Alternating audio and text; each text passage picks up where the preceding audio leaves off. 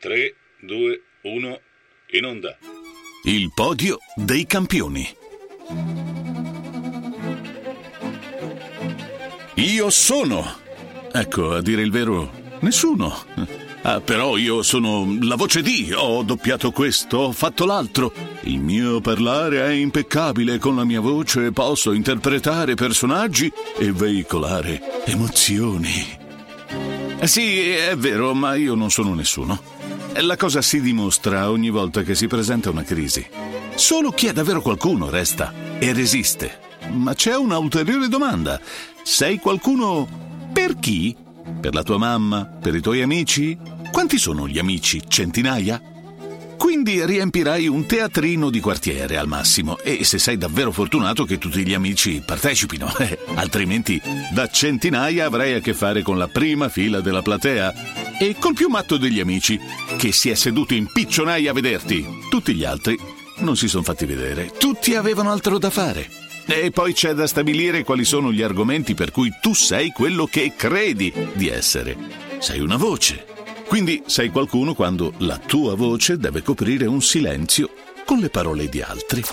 Ma se questi creatori di contenuti decidessero che in fondo non serve impegnarsi a soddisfare le tue richieste per riempire quel vuoto, tu improvvisamente non saresti più qualcuno, ma solo, solo uno dei tanti. Come mi disse tanto tempo fa un taccagno timoroso che le mie richieste di compenso al raggiungimento di un risultato che ottenni, sì, per tutti, ma comunque a mio favore. Ok, avevi ragione, ma ricordati che nessuno è indispensabile. E pensa, non avevo nemmeno intenzione di chiedere un aumento di compenso. Volevo solo festeggiare una vittoria con lui, stappare una bottiglia. Pagava lui. Ebbene, oggi io per lui non sono nessuno. Beh, nemmeno lui è molto per me, a dirla tutta, perché i tempi cambiano. E a meno di non essere l'angelo custode che provvede al nutrimento, alla salute e all'amore, siamo tutti sostituibili e bestemmiabili e dimenticabili. Benvenuto in questo tuffo nel pessimismo cosmico. Anche meno. Ah, sì, ok. Uh, io sono un ottimista. Sì, certo, se non mi conosci pensi che io stia delirando, ma ho la tendenza a trovare il lato positivo di ogni situazione. Oddio, sto morendo. Ok, va bene. Che sarà? Sarà la volta buona che potrò vedere cosa c'è di là. Nessuno è mai tornato, ci deve essere una buona ragione. Che sarà mai? Facciamo in fretta. Anche meno. Sì, sì, ok. Ma il pessimismo, come il buio e come l'antimateria, ha un pregio ti aiuta a individuare l'ottimismo, a scoprire dove si trova.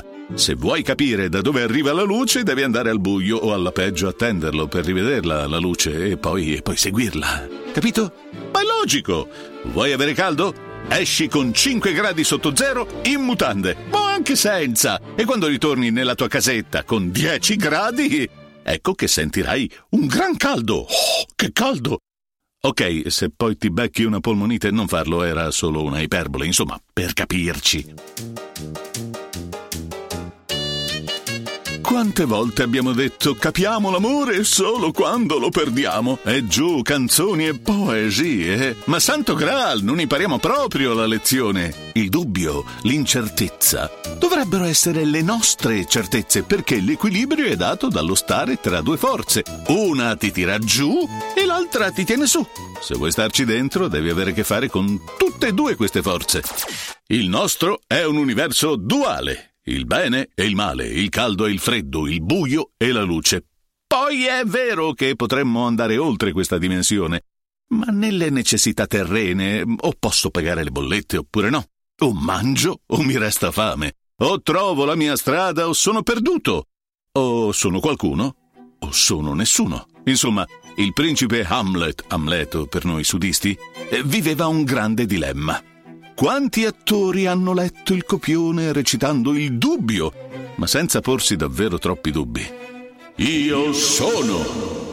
Ma in questi tempi di grandissima crisi, peraltro protratta da decenni e quindi più che una crisi, è uno stato della materia in cui siamo immersi, e in questo momento crollano le certezze. La cosa più curiosa in questo frangente è la reazione del mio settore dove a mettersi in piedi ad affrontare i dardi della vita sono i più umili, quelli che partono certi della loro inadeguatezza, ma con la volontà di dare il meglio di sé e con l'obiettivo di raggiungere un gradino appena superiore già domani. E domani, sempre coscienti della loro inadeguatezza, tentare di fare un altro passo avanti. E così ogni giorno. Ma c'è una nuova domanda. Inadeguati per chi? Mm. Silenzio. Dovremmo, forse noi, noi tutti, sentire sempre un sussurro di inadeguatezza, coltivare l'umiltà coscienti che in fondo non siamo eterni? Anche meno. Eh, ok, ok, anche meno, sì, va bene. Già, loro, gli speaker di nuova generazione, spinti dalla fame, dalla voglia di mettere in pratica una passione, costretti dalle circostanze a rinunziare alle certezze dell'impiego fisso, degli orari di lavoro. Ecco loro, i dopolavoristi che non hanno più un lavoro, si fanno strada tra i canali del web dedicati al voice over e si offrono, partecipano, quindi ottengono quello che gli abitanti del podio dei campioni e quelli non sanno o non vogliono più catturare.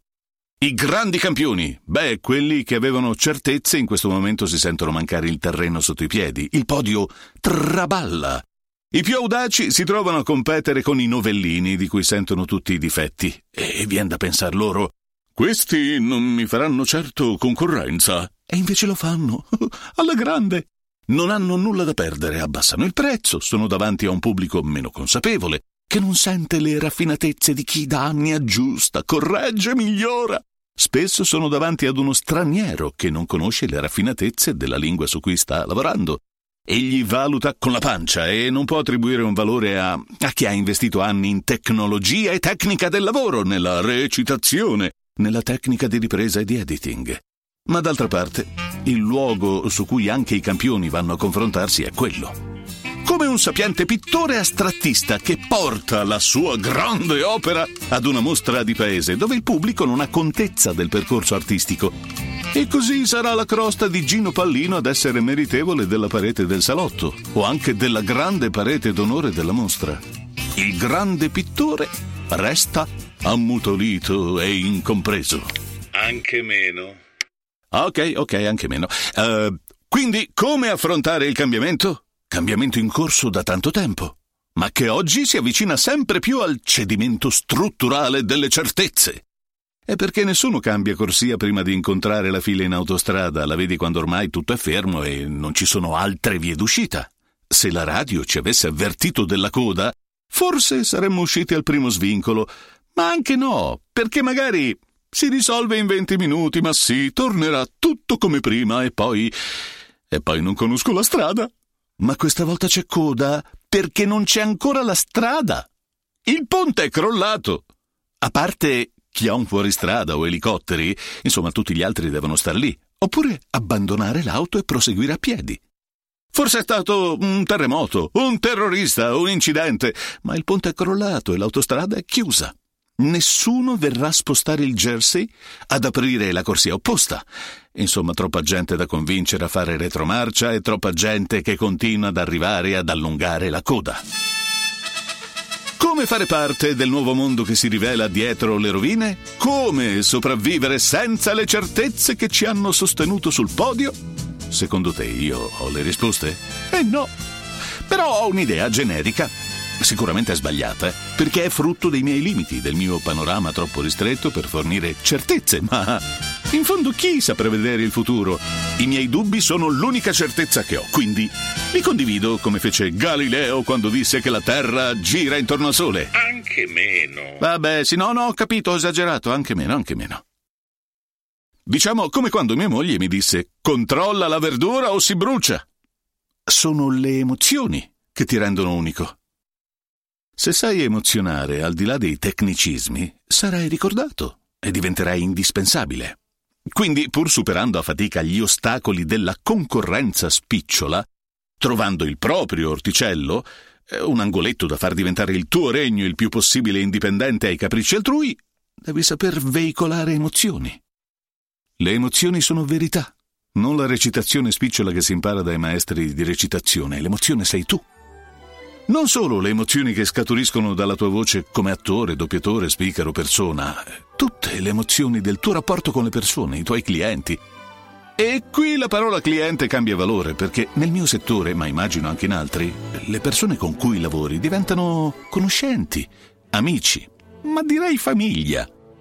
Eccetto che dei server P2P, dove il rapporto è distaccato come tra chi compra un oggetto e poi se lo dimentica non capisce o non gli frega assolutamente niente di star comprando una persona, un pezzo di una persona, un essere umano che fa vibrare l'aria.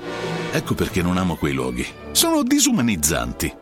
Ma tu, alla fine, cerchi solo un business, direi tu. sì, ma siamo persone prima che soldi e affari. Fuori c'è, c'è un mondo in cui gli affari sono più importanti della gente, ma a me non piace. Gli uni sono legati agli altri, almeno credo. Nel mio mondo in genere si instaurano rapporti di fiducia. Certo, con tutti i limiti del caso, ma la fiducia è un sentimento. È un sentimento che fa scaturire l'emozione. Non ti emoziona sapere che qualcuno c'è per te sempre? Che ci puoi contare? Oserei dire che è quasi amore. Sì, senti, Cupido, anche meno, eh? Eh, ok, anche meno.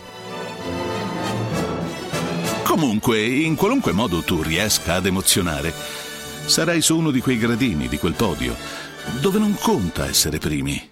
Un podio dove conta semplicemente esserci. L'emozione. Ecco, ciò che credo resterà nel nostro mestiere.